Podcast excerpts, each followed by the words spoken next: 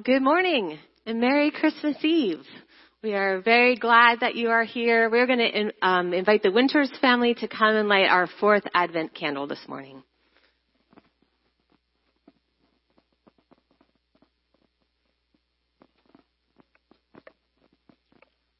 Good morning and welcome to the fourth Sunday of Advent.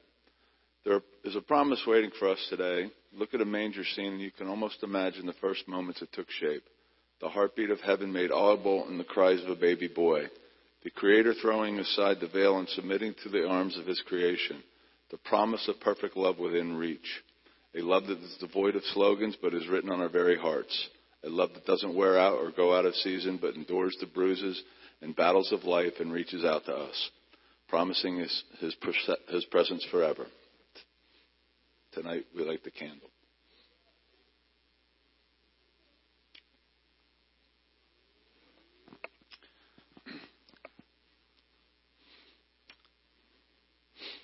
But after he had considered this, an angel of the Lord appeared to him in a dream and said, Joseph, son of David, do not be afraid to take Mary home as your wife, because what is conceived in her is from the Holy Spirit.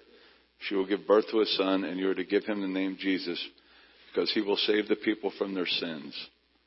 All this took place to fulfill what the Lord had said through the prophet. The virgin will conceive and give birth to a son, and they will call him Emmanuel, which means God with us. Let us pray together. Lord, thank you for the love that compelled you to break every barrier to be with us. Remind us that your love is not fragile or failing, but an eternal constant as close to our very breath. Amen.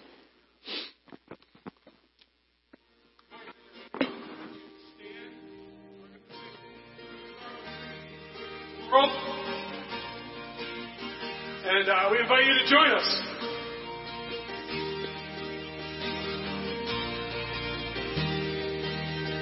Joy to the world,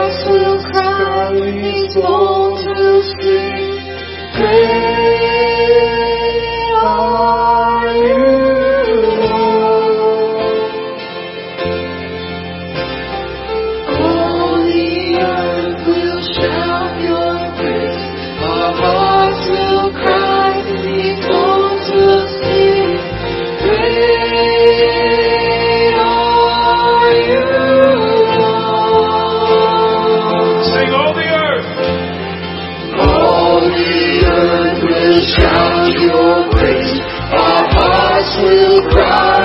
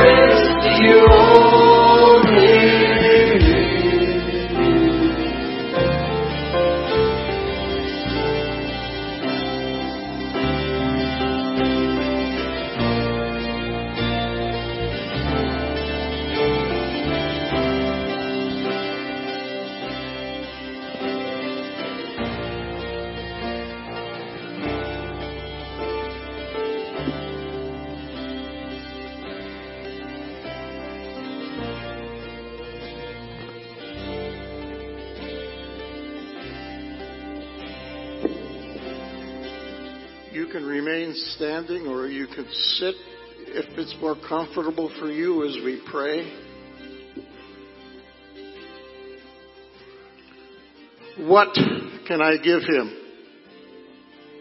Poor as I am. If I were a shepherd, I would bring a lamb.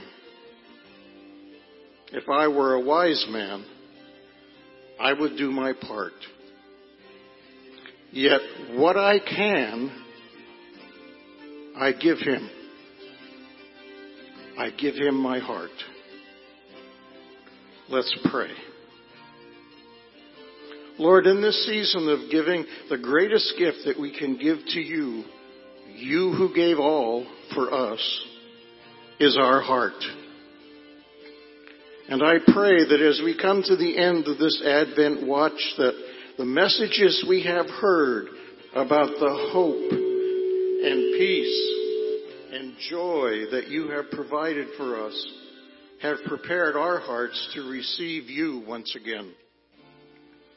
I pray that someone has already responded to your call and surrendered their heart to you for the very first time. We confess, Lord, that our hearts are easily hardened by our sins and by the sins of the world in which we live. And I pray that we who have already accepted your free gift of grace will once again come to the manger in Bethlehem and bow before you and in humility give you our hearts once again. And I pray that you will fill us with your Holy Spirit to prepare us for the coming year so that we might serve you to the best of our ability. Lord, we thank you for all that you have done and continue to do for us. We thank you for the fruit of the ministries that you have allowed us to witness. And we pray for your continued provision for our food pantry, for the vault, for our youth, for our kids, for the many cups of cold water that we were able to provide to those in our community, and for the missionaries that you have entrusted to us to support. And yes, Lord, even for Bill, who has done so much to maintain the beauty of our house of worship. We are truly grateful for the efforts of so many people and for the continued generosity of our congregation, which has allowed us to accomplish so much. And so we give you our hearts, Lord. But some hearts need mending. Some have experienced the loss of loved ones. And we pray that you would continue to bring comfort and peace to them. Some have experienced sicknesses of varying kinds. We rejoice with those who have been healed by your Spirit. And we lift up those who are still suffering, asking for a touch in their minds and bodies. And some hearts, Lord, have strayed and grown, grown colder. And we specifically lift them up to you this morning and ask you to renew their strength and draw them close to you so that they would feel your presence and your love and would once again glorify you and serve you as before. And so we give you our hearts, Lord. I pray your blessing on the rest of this service, and I pray that your spirit would settle on joy as she brings us the message this morning. All of these things we ask in the name of your Son, Jesus, who lives and reigns with you and the Holy Spirit, one God, now and forever. Amen. Stand with me as we recite our creed this morning.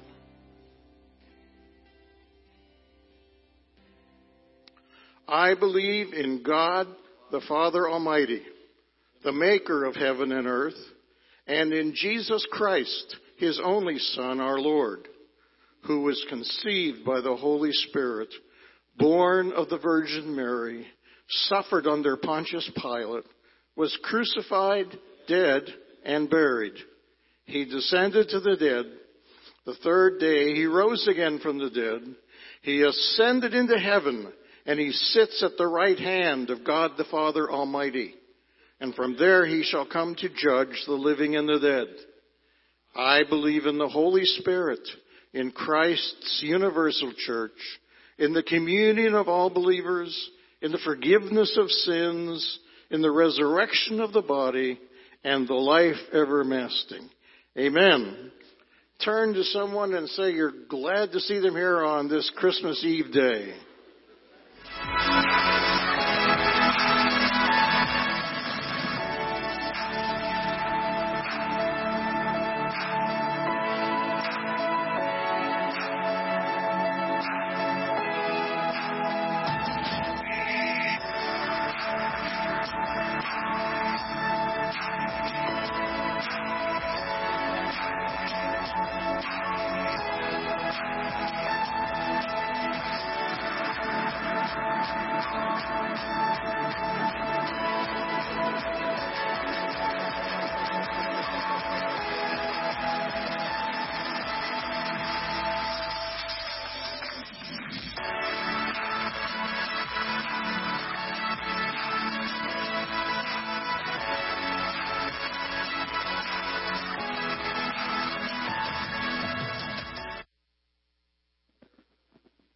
Good morning again.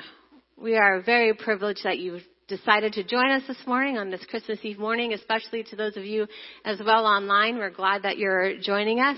Um, if you are new here, if this is one of your first times here, we have a gift waiting for you at the information center. So if you want to stop by there um, after service, Pastor Jerry will be waiting there um, for you with a gift bag. Um, we would love to get to know you better. You can scan the QR code in your bulletin to let us know a little bit about you, but you are very welcome here, and we're very glad that you're joining us this morning. A few announcements. We hope that you join us again tonight at 7 o'clock. Um, we will be having our traditional candle, um, candlelight service. Um, it's a beautiful service, so we invite you back tonight. Invite some people with you, and we'd love to see you again this evening um, as we continue to celebrate this beautiful season. Um, normally, we have Awana and Youth on Sunday afternoons, but today you get a break because it's Christmas Eve. So we're going to spend some time with our family and our church family. Um, so we will be back after the new year. Um, and we are very grateful for the teams that serve in those ministries, um, and we're thankful to have time with our families as well. So we'll see you after the new year. Um, and finally, um, we are thankful for all of the ways that you give. It is our, just even in our small congregation here, we don't just represent Washington, um, Belvidere. Um, I live in Pennsylvania. We live in a wide, um, wide swath of this area. So it is our prayer that not only do we make a difference here in your life, in the lives of the people that live in this community, but even into the greater area throughout the Lehigh Valley. And we thank you for your all of the ways that you support this place and the ministries here, um, because we do pray that we make a measurable difference. So um, thank you for your giving. There's many different ways to give in person and online, and we pray that you take advantage of those ways um, to make it a little bit easier for you, and you are a blessing to us. So let's stand together as we continue in worship.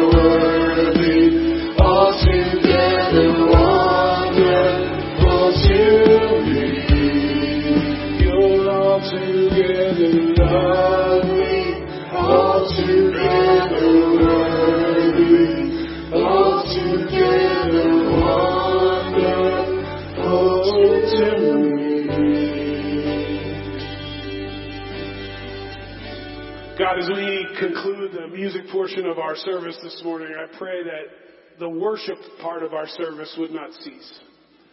That we would come to you with our hearts, that we would come to you with our gifts. I'm mindful of the shepherds and the magi this morning who brought what they had. God, I pray that we would bring what we have in awe, in reverence, and in worship of you. Be honored by everything we say and do. In your name we pray. Amen. You may be seated. Children, you are dismissed to kids' church, and as they go, check out this video.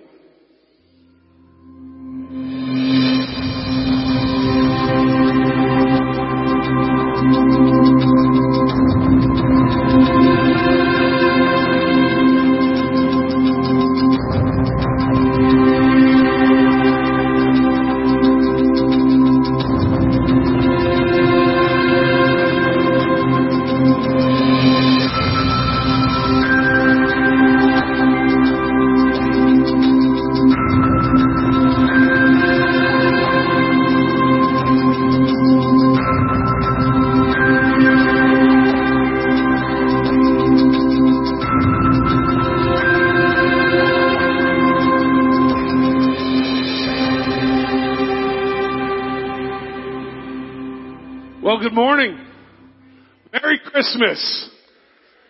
The day is here. I guess the day before the day is here. But for me, this is the day. So thank you so much for being here. If you haven't met, my name is Jason. I'm the pastor here at Faith Discovery Church and it is an honor to host you and have you here with us on Christmas Eve. We've been thinking about this day since last Christmas. And so I will start thinking about next year's Christmas Eve tomorrow. But for today, let's celebrate today. I hope that you will make a point to be with you, us here tonight as we have our traditional candlelight service. And there's one other thing I need to let you know. We'll talk about it again tonight, but if you're not here tonight, I want you to know this anyway. Next Sunday, I want to invite you to church. Uh, this past, if you haven't been with us, this past third of the year, so the last several months, we've been t- focusing on what God offers us what God gives us as we live for Him and serve Him. And tonight, uh, the one, the final piece of that puzzle we're going to look at next week is the miraculous. God offers the miraculous to us. And so if there's something in your life that you feel like you need a miracle, or maybe even it's too difficult for you to believe that God could do it. I challenge you and I invite you to be with us next Sunday because we're going to present our requests to God. And honestly, I'm not a miracle preacher. I don't like to promise things like this, and I'm not promising, but I don't, I, I don't like to put myself out there very often like this, but in October, I felt like God say, bring me your requests for miracles. And so we're going to do that next week, and just maybe, God will do incredible, mind-blowing things in our midst. So, so I invite you to be here next Sunday as we do that. This morning, I have the honor of welcoming my wife, Joy, to speak this morning. So would you welcome Joy as she comes?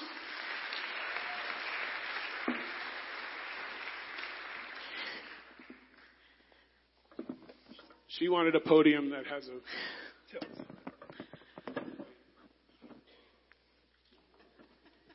And I might break it, so who knows? There's this one over there. If you, you good? We're good. Joy, everybody. Good morning. Good morning. Thank you. Merry Christmas, first of all, and thank you so much for being here and for taking some time on this Christmas Eve to um, be with your church family. So, I just wanted to start this morning um, by telling you, boy, I've had a rough week. I certainly don't feel equipped to be up here speaking, but I feel like that's relatable, so I'm just going to say it. God, His strength is made perfect in our weakness. So um, I'm just praying that His Holy Spirit will just shine through today's message. So when Jason asked me to speak today, I was very surprised. And I, my first question was, you want me to preach when? Um, and my second question was, well, what would I be preaching about? And when he told me that this service's theme is love, and that he wanted me to speak about what is different about the love of Jesus, I honestly didn't feel like I was the right person. I told him, love is the one Advent word that I would not be able to give a message about. Give me peace, give me hope, give me joy for goodness sakes. I could speak about joy, but not love. I did not feel comfortable speaking on this subject, and I was not sure I was going to be able to define what was different about the love of Jesus. But of course, Jason being the person that he is and the man that he is that so desires to disciple people, he poked at this a little bit, like he does. And after hearing what I had to say, um, he told me, you're the person to speak on this. So the last several weeks, I have been reflecting on my journey with God's love. And this morning, I get to share a message with you that I thought I was not qualified or equipped to speak on. And it's a message that has come alive to me. So today, let's talk about love. Our Advent theme this year has been what is different about the love of Jesus? What is different and more definitively how the hope, peace, and joy and now love of Jesus is different? So what's different about the love that Jesus offers us? So I want to start this morning by telling you why I didn't feel like I could preach this message. So I have struggled most of my life to really believe that God loves me. For those of you who don't know my background or don't know me very well, um, I grew up in a Christian home. I had an encounter with God at a young age where I knew I wanted to serve Him with my whole life. I was passionate about living for Him alone. I believed He was born, that He lived, that He died on a cross for me, that He was raised to life again, and now sits at the right hand of God. I believed in prayer, and I believed that God loves other people. And I know God loves you. But when it came to my life and me personally, I didn't really believe God loved me. I felt flawed to my core, like there was something wrong with me, that I deserved rejection, and that I had to continually earn and keep his approval. I felt like the love of God was based on approval that I could win or lose at any time, and it was up and down. And his, I believed it was a continual thing that I had to continually earn.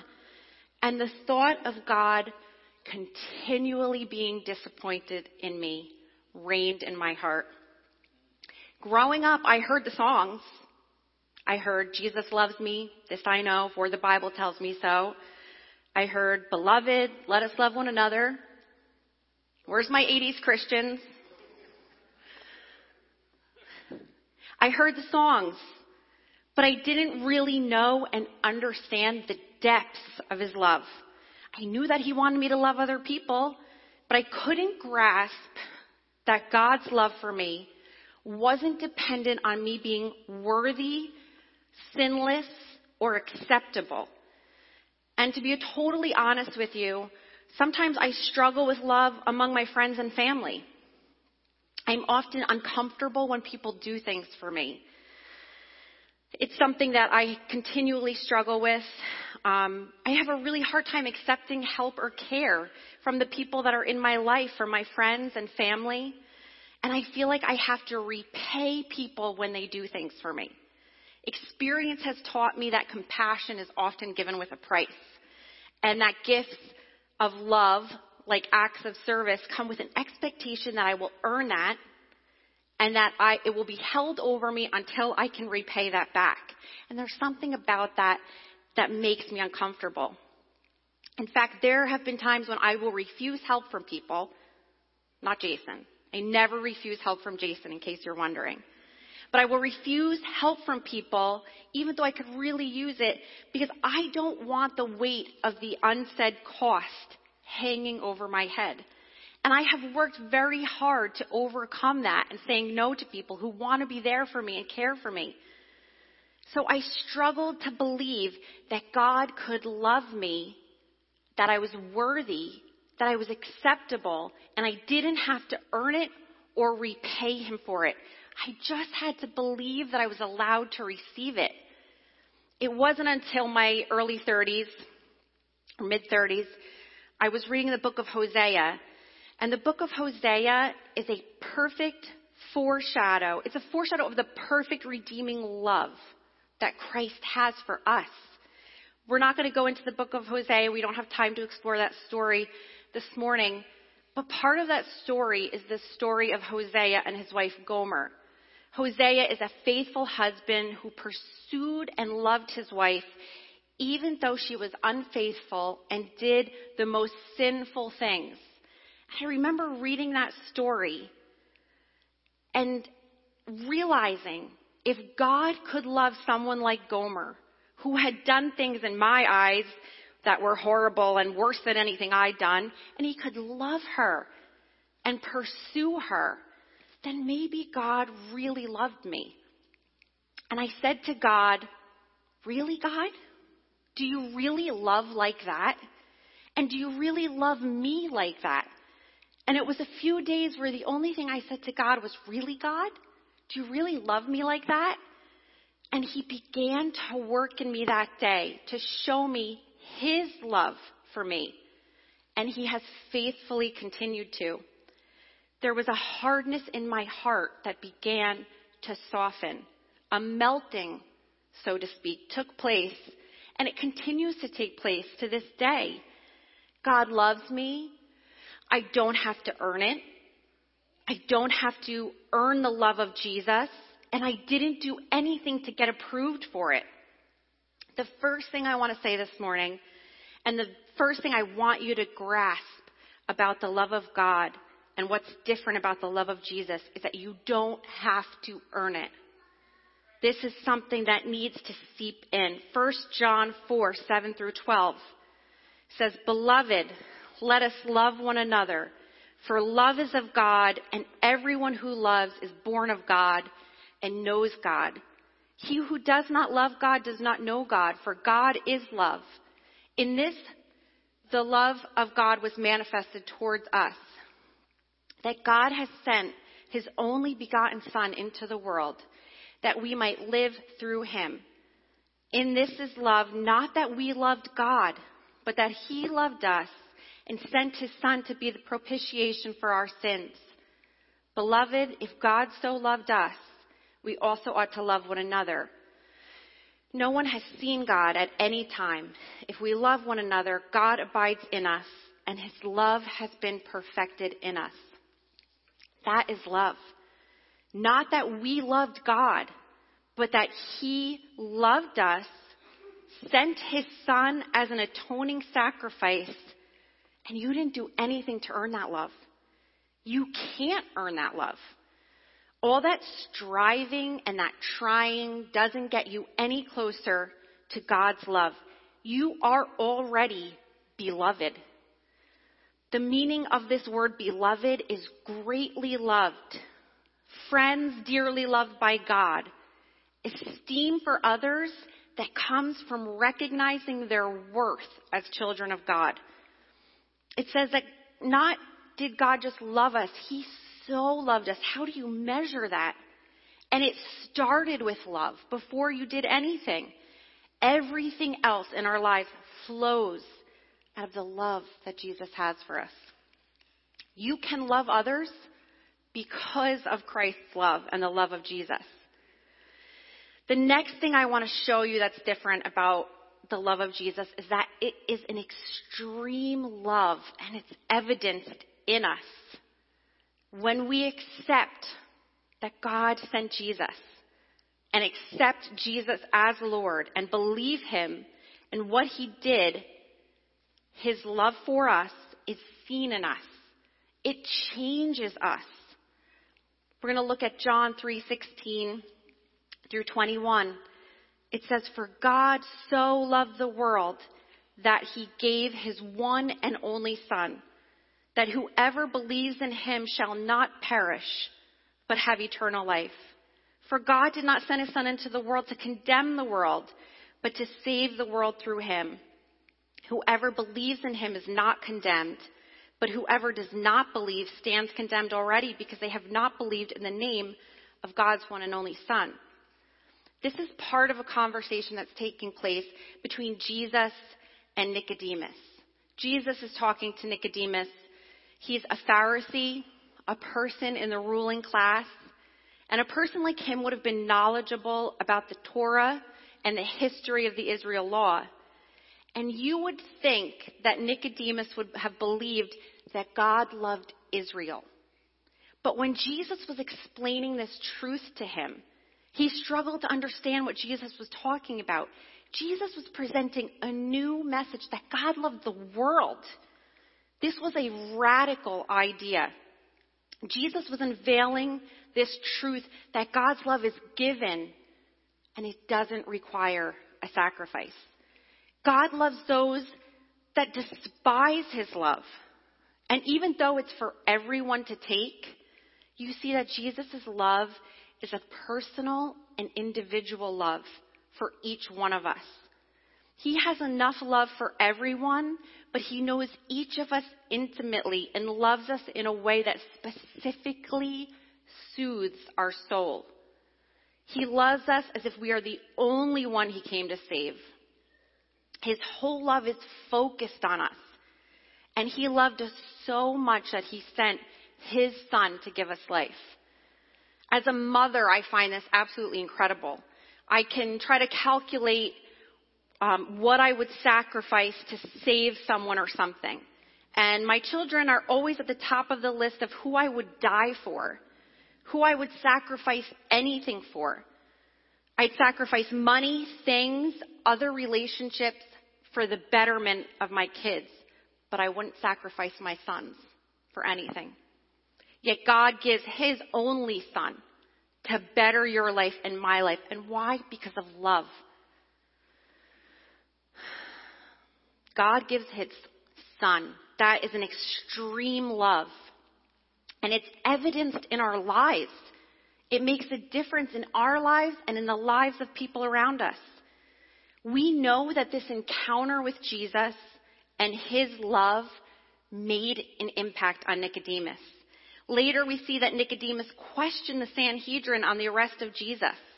And he said he should be given a fair trial. He was also involved in the burial of Jesus, which shows a public identification with Jesus and what he stood for. Verse 17, it says, For God did not send his Son into the world to condemn the world, but to save the world through him. God's love changes us. The fact that Nicodemus was there and made this public identification was huge for a Pharisee at that time. Guilt doesn't change us. Fear doesn't. Condemnation doesn't. God's love changes us. The third thing that I've learned about the love of Jesus is that it is the great equalizer. It's available to everyone, but it needs to be experienced. In John 4, Jesus has a conversation with the Samaritan woman at the well. That in itself is scandalous because due to racial prejudices, prejudices, Jewish people and Samaritan people didn't talk to each other. But during this interaction, Jesus offers her hope. By all accounts, she's a woman who's been searching. She's been from man to man. We don't know why or, or how that came about, if she's divorced, if they passed away, but she has had five husbands and now she's with another man. Jesus treats her in a loving manner and he encourages her that salvation, God's redemptive love is available to her. That also was a revolutionary idea. This woman came face to face with Jesus and she experienced a whole new hope. John 4, 14 through 15 says, Whoever drinks the water I give them will never thirst again. This is Jesus telling the Samaritan woman.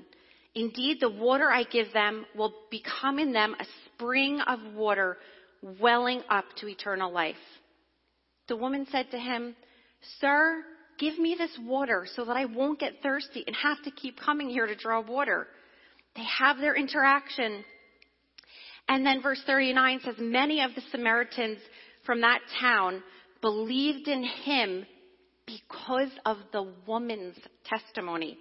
He told me everything I did. So when the Samaritans came to him, they urged him to stay with them. And he stayed two days because of his words. Many more became believers. I love, I, I just love this because here's this woman who probably didn't feel qualified. She's a woman. She's been with five husbands, now with another man.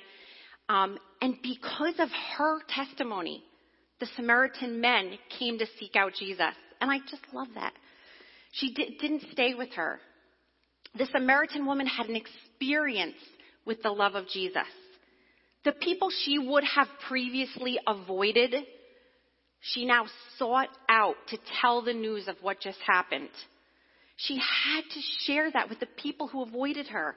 Wow, talk about supernatural love, about God doing something in you. God's love has nothing to do with our past. You can experience it. God's love has nothing to do with our sin. You can experience it. This love it, it is a love that makes it easier to love those that are hard to love around us.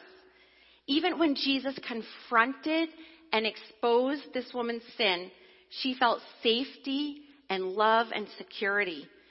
She knew someday a Messiah would come But with Jesus, she experienced it and she believed.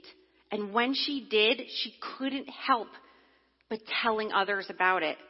It's important for us, the followers of Jesus, to give people today a safe place to confess their sin, repent, put their trust in Jesus. That's what changes lives. Jesus knew her story and he still pursued her. Jesus knows your story. He knows my story. He offers you the living water, a better love than you've ever experienced. This woman was searching for a better love. And here Jesus says, I have it. Some of you know this about me.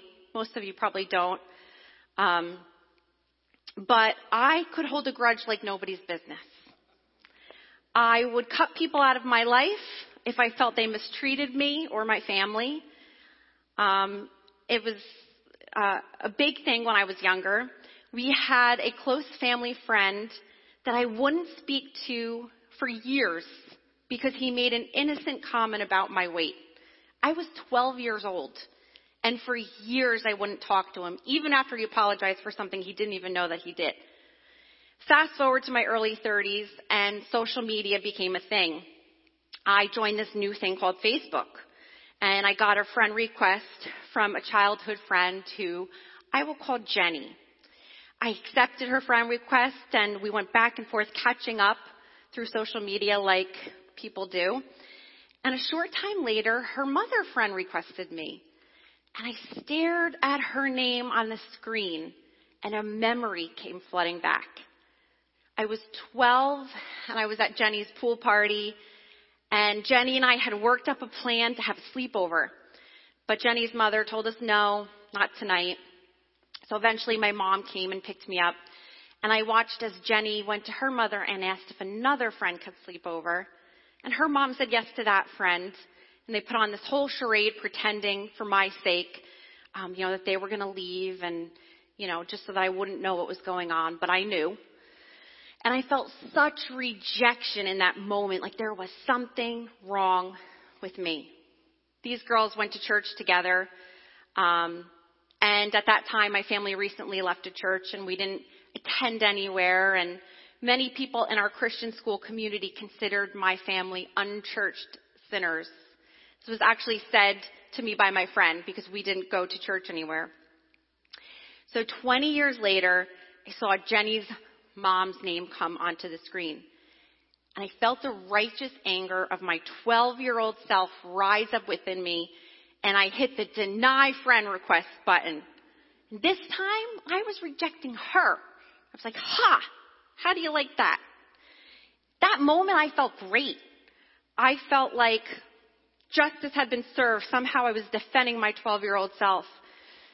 But that feeling was fleeting.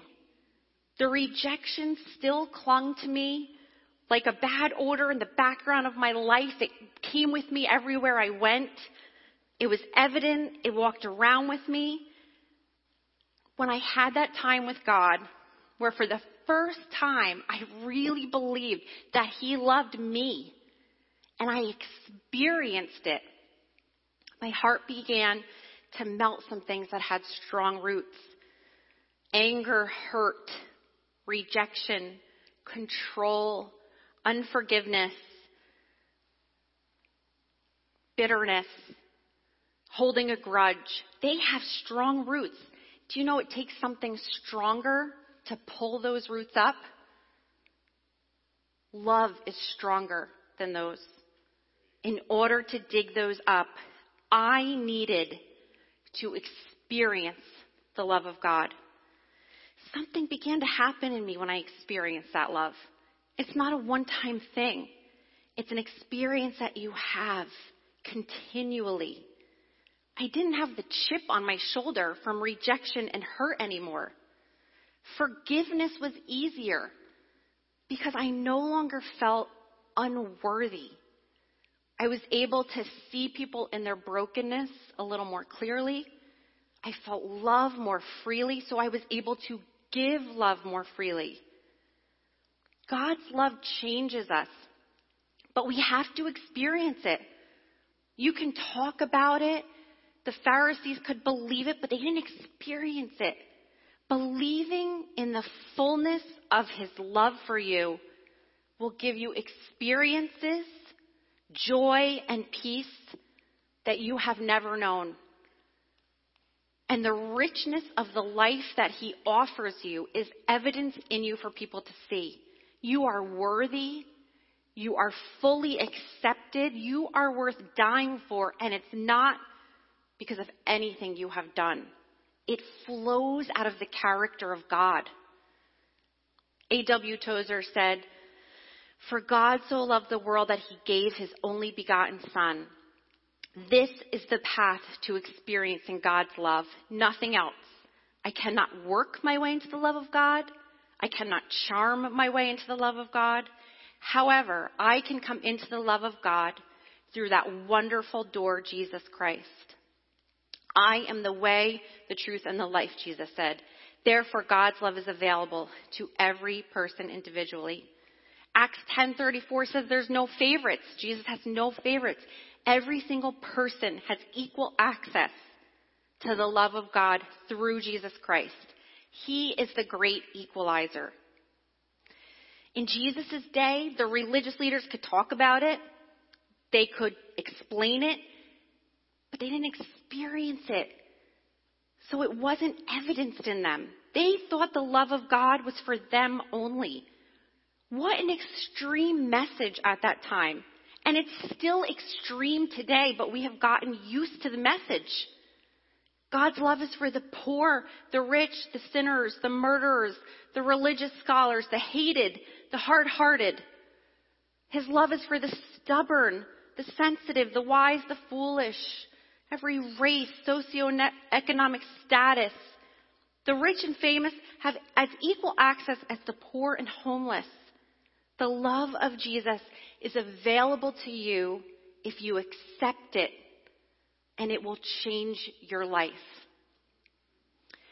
So we're going to finish with this. What can you do with this different love that Jesus offers you? Romans 8, 37 through 39 says, No, in all these things, we are more than conquerors through him who loved us. For I am convinced that neither death nor life, neither angels or demons, neither the present nor the future, nor any powers, neither height nor depth, nor anything else in all creation will be able to separate us from the love that is in Christ Jesus our Lord. This says we are more than conquerors. More than conquerors means we don't just achieve victory. We are overwhelmingly victorious. You will not only win in the end, Jesus gives you the power to win overwhelmingly now. That's through His love and His Holy Spirit. Life happens. Fears attack us. Finances are lost. Death is around us.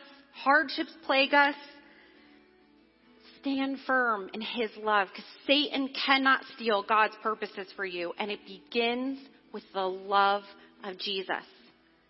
We are to live like we are so loved, like we are beloved, like we don't have to earn love, and that we are more than victorious. That is how we are called to live. So maybe you're like I was, and you don't know the full extent of God's love for you. Or he don't, you don't really believe that he could love you. Maybe you've grown up in church your whole life like me, and I had to have an experience with it and continue to need to experience it. Maybe it's your past and what you've done. Maybe it's not that at all. Maybe you have not felt loved here on earth like you should. You faced rejection, felt unwanted, unacceptable, so you can't imagine you are worthy of love from God your Father. I want to tell you that you are worthy, that God sees you, that He knows you, and that the love of Jesus is an epic energizing love that exceeds all expectations. Jesus died for you, and even if you were the only one alone that needed to be saved, he would die for you alone. That is the great depth of his love. You don't earn it. You don't have to achieve it. You just have to believe it. And if you can't, you can ask him to show you how, and he's faithful. God's love for us is rooted in his image and his character, and that never changes. His love flows out of his nature and character, not out of our nature or character or actions. For God so loved the world that he gave. He loved, so he gave. He gave the most precious thing one could give. There's no benefit of that love until you believe it and until you experience it. This morning is an opportunity to open yourself up to a new and different kind of love, the love that Jesus offers. If you believe in Him, you'll reap the benefits of that offer. Doesn't matter if you've been walking with Him your whole life, He wants you to experience that love anew. We're going to take a moment and pray before we do communion. And I just want to encourage you if there's some things in your life that need to be rooted up, that need to be dug out, that have strong roots, like I had. Maybe it's bitterness, maybe it's anger, maybe it's your need for justice. The love of God is stronger than all those things. And when you experience it, He begins to work in those. That's what can change you. So we're going to take a moment and pray. And if you need to experience the love of God this morning, I just want you to raise your hand and say, God, I need to experience it. I don't want to just hear about it. I don't want to just learn about it. I want to experience it. Just take a moment and raise your hand to God and say, God, show me how much you love me. God, I praise your name, Lord. I thank you, Jesus, that you want us to experience your love, that your love is a different kind of love that changes us, that is evidenced in us, and that helps us to love others who are different than us, who don't believe what we believe. It helps us love those that are in desperate need of a Savior. Lord, I pray that your love would just work in us today and that we would experience it over and over. In your name I pray. Amen.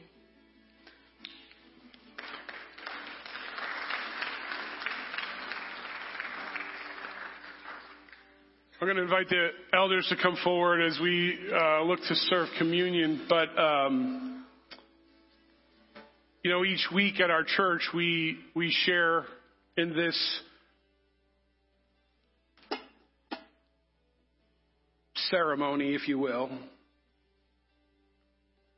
Um, but it's uh, it's something. If you could just, we'll do both rows over here. Um, it's, it's the way we remember God's love. I was, Joy and I have been talking about that comment that she made about being a mom of sons and how we can do the math or we can set the equation on what we would sacrifice for our sons. But the idea of sacrificing our sons for anything doesn't fit in any, any equation. I was driving to the church one day. I was on, Bra- I was on Brass Castle because that's pretty much my whole commute. Just Brass Castle. I was thinking about Jesus, uh, God giving up His Son, and for some reason, I thought of uh, Abraham and Isaac.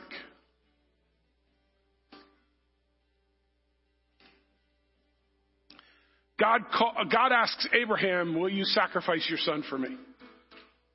And he takes Abraham, fully committed, takes his son up to a hill in on a mountaintop in what is now Israel. It's actually what would become Jerusalem. And he begins to work the process of giving up his son for God.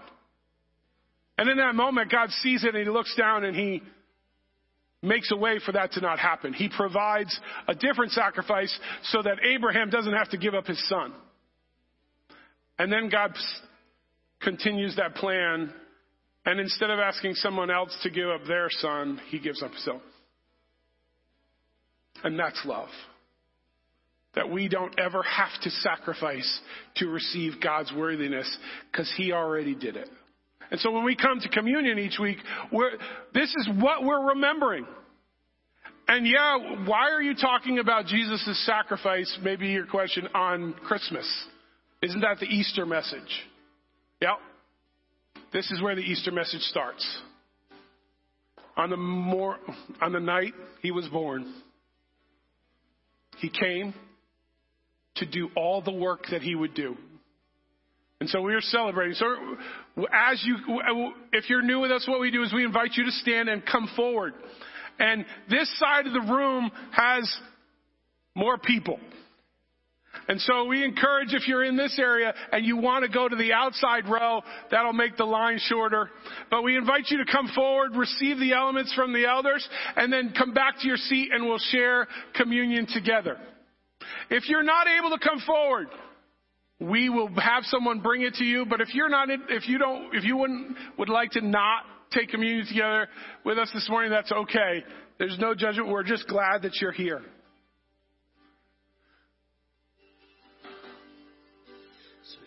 I am to worship. Here I am to bow down. Here I am to say that you're my God. You're altogether worthy, altogether worthy, altogether wonderful to me. Here I am to bow down. Here I am to say that you're my God. You're altogether lovely, altogether worthy, altogether wonderful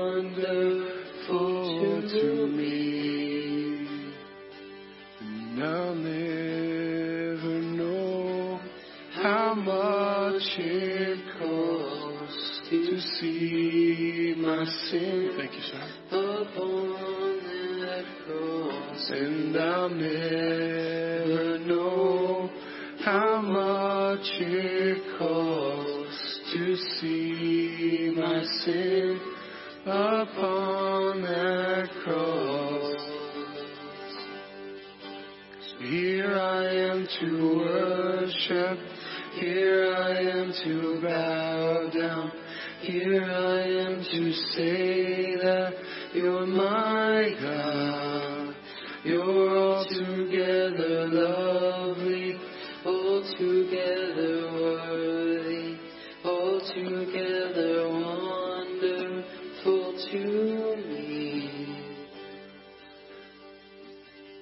In 1 Corinthians, Paul gives instructions to the church in Corinth about how to have this meal. This was very much a meal in, in the early church sense, and they were not necessarily being kind to each other, and so he reminds them of it. And in that passage in 1 Corinthians 11, he, he says, On the night Jesus was betrayed, he took bread. He gave thanks for it and he broke it. And he told his disciples, This is my body which is for you. Do this in remembrance of me. The book of Isaiah, where it prophesies about the Messiah, it says he'll take a beating. And the, the beating that he would take, the stripes on his back, were actually for our healing. And so if you're here this morning and you have an ailment, or you need something that needs to be healed, whether it's physical, emotional, spiritual, relational, financial, I encourage you to ask as we take that God would heal the wounds. Would you pray with me? Jesus, we thank you. Just as you gave thanks for the bread, we give thanks for the bread. We give thanks for your body. We thank you for allowing it to be broken for us. So we come this morning fully aware of our inability to redeem anything and fully recognizing in your ability to redeem everything. God, I pray for Jim Stahl this morning. Lord, I pray that you would heal his heart. I pray for each person in the room and those watching online who are, whether physically sick, Lord, for the children this week that I heard that were suffering, God, I pray you know their names, who I'm thinking of right now. Lord, I pray that you would invade the place where they are and bring healing. By the stripes on your back, we can receive hope. In your name we pray. Would you take the bread with me? Paul goes on to say, in the same way after supper, he took the cup, saying, This cup is the new covenant in my blood. Do this whenever you drink it in remembrance of me. If you've never heard about that word covenant, it's a new agreement, like blood oath almost. There was always something that needed to be, well, killed to make it right. And Jesus said that doesn't have to happen anymore. You don't have to figure out a way to make it right. I'll make it right. So would you pray with me? Jesus, thank you for making it right. We're, we're here on Christmas Eve. Thousands of years after you were born. But just like the angels that night, we're here to celebrate you. And God, Jesus, I thank you that you've made a way for us. I pray, as Joy has spoken to us this morning, that we would embrace and accept your love.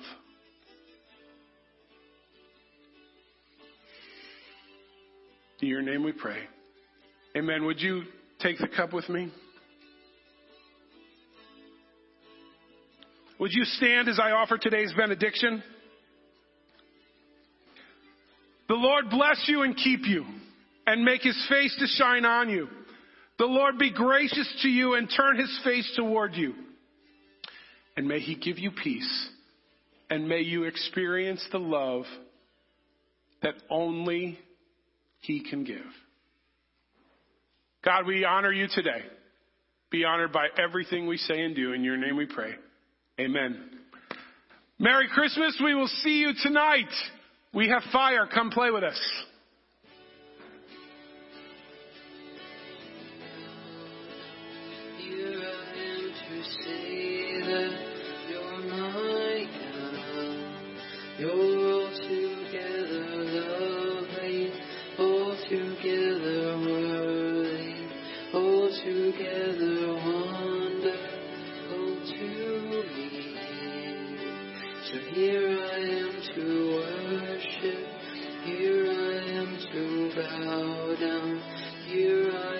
To say that you're my God. You're altogether lovely.